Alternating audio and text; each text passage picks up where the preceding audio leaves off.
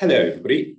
Welcome to the latest edition of the Norton Rose Fulbright Regulation Tomorrow podcast, where we explore the latest developments in risk and regulation in the financial services sector.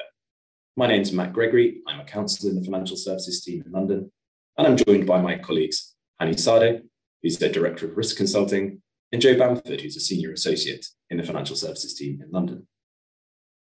Today is the first podcast in a series looking at the new consumer duty in today's podcast, we'll be looking at the impact on the distribution chain.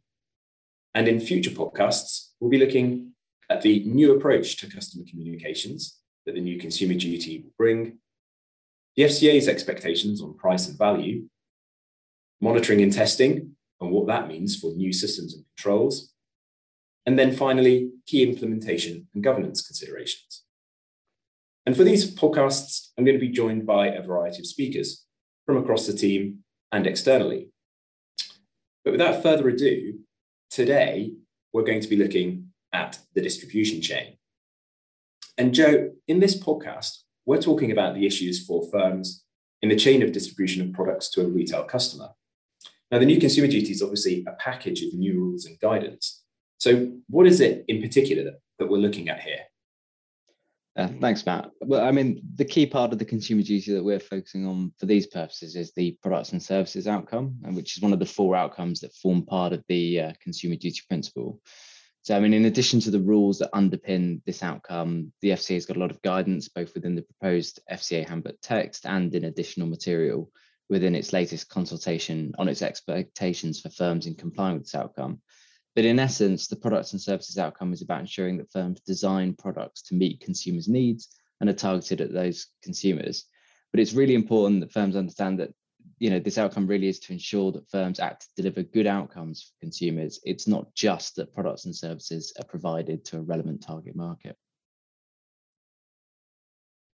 Thanks, Joe. And Hani, obviously we know that the new package distinguishes between manufacturers and distributors. And in many ways, particularly in the investment business sector, that's nothing new. Um, but the impacts will be different, won't they, across the distribution chain? So, what will this mean for manufacturers and then for distributors? Yeah, this is this is very much building upon what we've seen over the past few years via regulatory intervention. So, with MIFID two, we saw further collaboration between manufacturers and distributors in effectively understanding uh, customers and where these products are sold. And I think that you know the key word in this is data and the use of data. It's not necessarily about being um, police-like in the views that we take um, in regards to manufacturer and distributor um, interaction. Uh, now, the CP itself has a range of um, requirements that it sets out for both the manufacturers and distributors. And what you will see as a reoccurrent theme is this idea around the process for products and services. Manufacturers by now in the UK have a well thought out product governance process um, that they've modified intensely during the MIFID II implementation period. And I think what's going to be really key for manufacturers is ensuring that they really understand what it is um, that the fair value assessment is providing, because that's going to become an integral part of their product governance process going forward. And I think as well with fair value, um, that they need to take account of uh, within the products and services limitations, but also fees and charges. Now, I think um, in terms of the manufacturer's process, this might be something that's quite hard to pin down specifically because they tend to look at products from very specific lenses. And so, what's going to happen over a period of time is that various sectors uh, with specific offerings will have to look in quite distinct ways in how they manage fair value in relation to their product and service offerings. So, I think in conclusion, it's important that the manufacturing entities, when dealing with their distributors, have a pretty strong idea of where their products are being used. Yeah, thanks, Hani. And you, you raised a really good point there, didn't you, about the different differing impacts across sectors. And obviously, the new consumer duty applies really broadly across all areas of the regulatory landscape in connection with um, financial services and products provided to a retail customer. And you mentioned quite a lot there about MIFID II and the developments that the new consumer duty will bring to product governance. This is going to be quite a big change, isn't it, outside of uh, investment business. So in sectors, for example, like core retail banking, um, in the mortgages sector, consumer credit, um, payments, and so on. And so, I mean, I guess this is a you know, an area in particular where differing uh, firms in differing sectors will be at um, various stages of development, I suppose, in terms of their approach to distribution and, and meeting these new requirements. Yes, it's a really good point, actually, Matt, because you'll remember from the original CP through to the revisions um, that happened last year, two options were laid out for the industry. Option one, a firm must act to deliver good outcomes for retail clients, customers, and firms must act in the best interests of retail clients um, and the decision was made to go towards option one. In doing so, what we're now looking at in terms of outcomes for retail clients is a life cycle over a lifetime. And various sectors of the retail customer industry are going to have to take a specific look at what that means. So, for investment business, that has a very specific lens compared to, say, consumer credit. And this is the calibration that will happen as a result of the various governance processes to ensure that that lifetime lens is applied.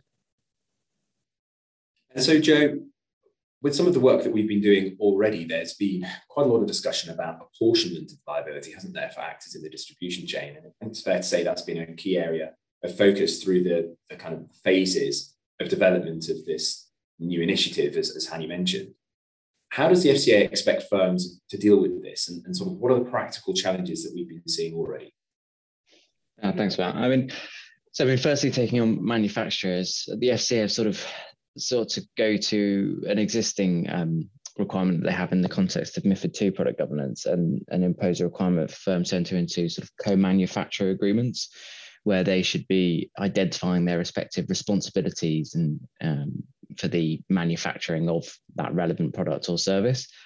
Um, I mean, one of the key challenges for firms in, in, in this particular uh, way will be in determining, first of all, who, who the co-manufacturers are. There's a bit of a difference in the scope of a manufacturer between the existing sort of MIFID definition that people may well be familiar with and the new definition under the consumer duty.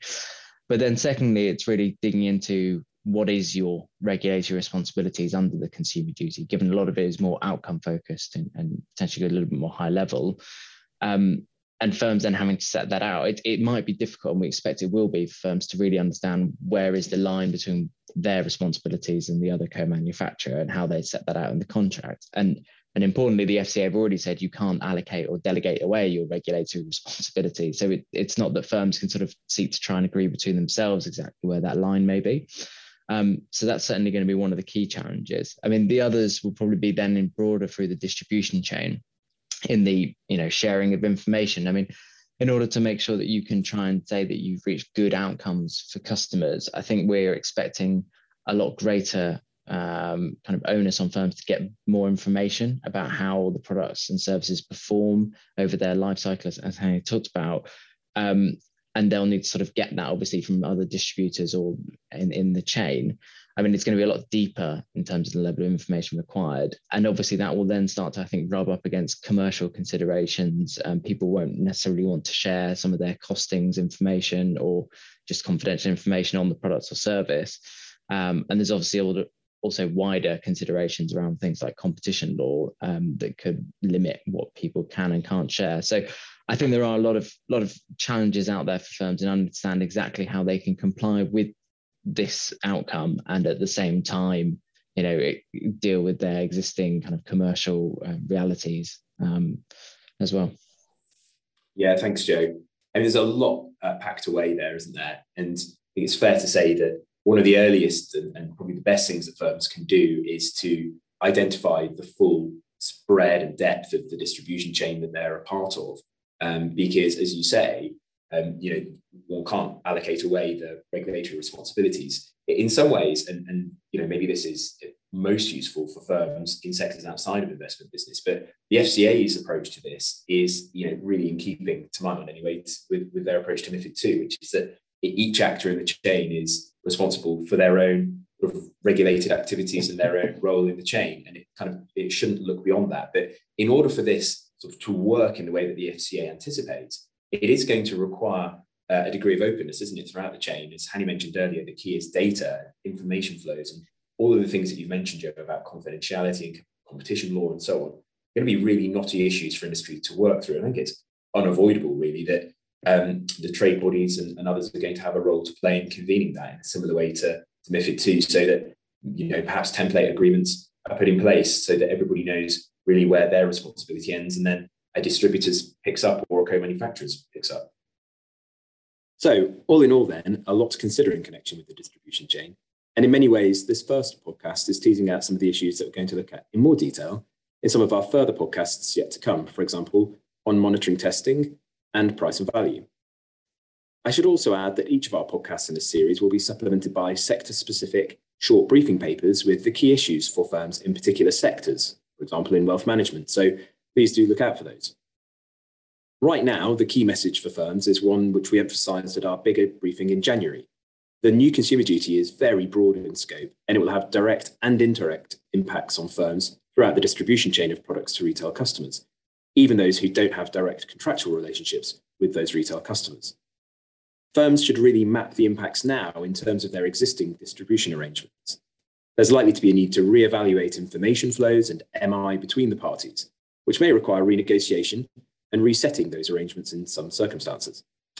But I think we're coming up to time now. And so the final thing for me to say is thank you very much for listening today. And we look forward to the next podcast in the series.